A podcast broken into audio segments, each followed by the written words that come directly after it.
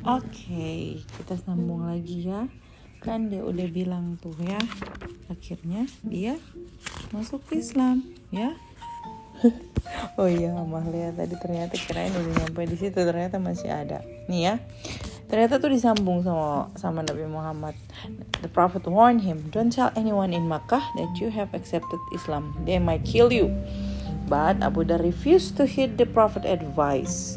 By him in was my hand in my soul. I will not leave Makkah until I go to Kaaba and proclaim the call of truth. Wow, Abu Dar. The Prophet remained silent. Kata Abu Dar, ini orang berani amat ya. Oke, okay, day 95. He declares faith at the Kaabah. Wow, berani banget. Kamu ingat the first man yang dibilangin gitu ya. Tapi dia ngaku. Abu Dhar went to, the Kaaba and called out, "O people of Christ, wow!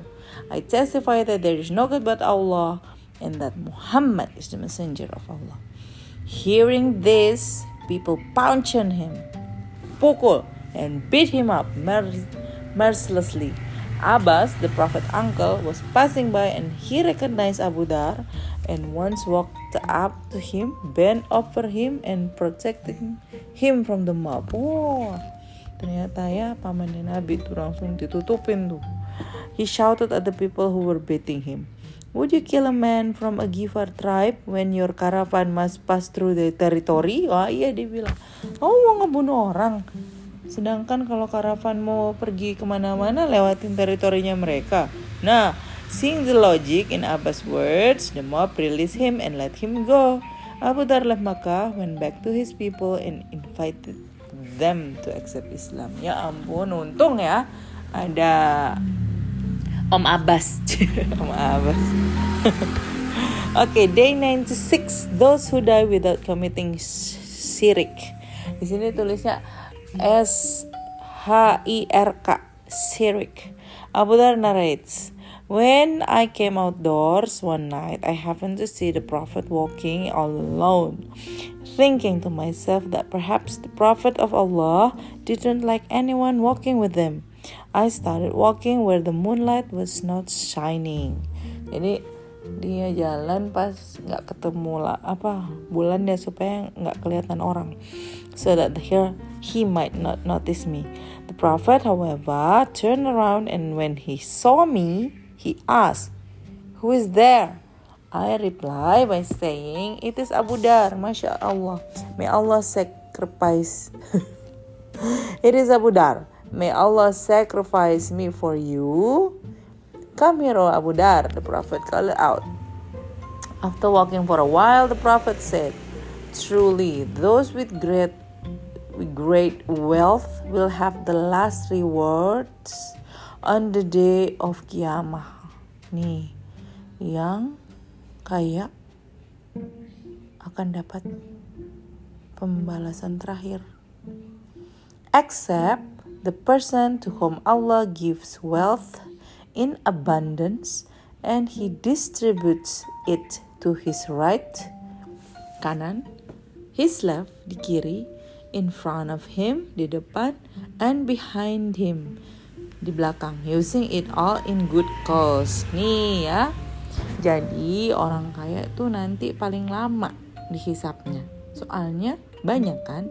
Tapi kalau orang kaya yang dia dapat hartanya banyak abundance terus dia distribusikan misalkan sedekah di kanannya di kirinya itu maksudnya keluarganya kali ya his left his right in front of him di depannya di belakangnya nggak ketahuan baru I then walked on a while longer with the Prophet of Allah till he said, Sit down here. The place where he made me sit, it was open plain surrounded by stone, surrounded by stones.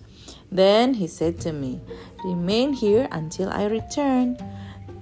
Then the prophet walked away across the rocky plain until he disappeared from my view. Ini Abu Dar sendiri yang cerita ya. Even though he commits adultery or steals, tanya. When he returned, I cannot wait to ask. May Allah sacrifice me for you, O Messenger of Allah. With whom were you talking among the rocks? I heard, I heard no one replied to you. The Prophet replied, That was Jibril, who came to me when I was among the rocks. And Jibril said to me, Give your ummah the good news that whoever on them dies without committing shirk shall, shall enter Jannah or paradise. Oh Jibril, I asked, even though he commits adultery or he steals? Yes, replied Jibril. Jadi ya orang yang nyuri, orang yang merkosa, orang yang apa selama dia nggak pernah sirik pelihara apa percaya dukun magic dan sebagainya masih bisa masuk surga. Tapi kalau sudah sirik hmm, gak dimaafin. Karena itu kan menduakan Allah. Karena Allah udah bilang saya cuma satu tidak dua ingat. Jadi ya jangan sampai tau nggak? Jadi contoh-contoh sirik yang deket banget sama teenager SU sama yang terdekat kita. Kita nggak tahu ya. Kalau kita nggak tahu dulu nggak apa-apa. Tapi kalau udah tahu jauhkan. You know what? In science they call um wait wait wait wait, wait um, apa ya? Hmm, aduh Amalia lupa nih. Wait itu loh. Sign zodiak. Zaman dulu tuh kita dengar-dengar kamu zodiaknya apa? Aries Scorpio bla bla bla bla bla bla bla bla. Ternyata itu tidak boleh karena itu dia suka ngasih tahu kamu tuh orangnya kayak gini kamu tuh orangnya kayak gini. Enggak enggak begitu salah.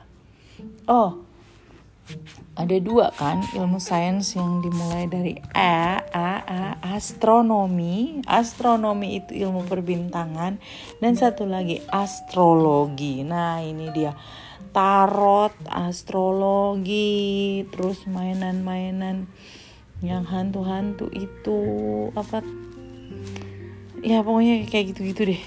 Nah, itu tuh sirik tuh. Gak boleh tuh percaya sama kayak gitu-gituan tuh careful ya.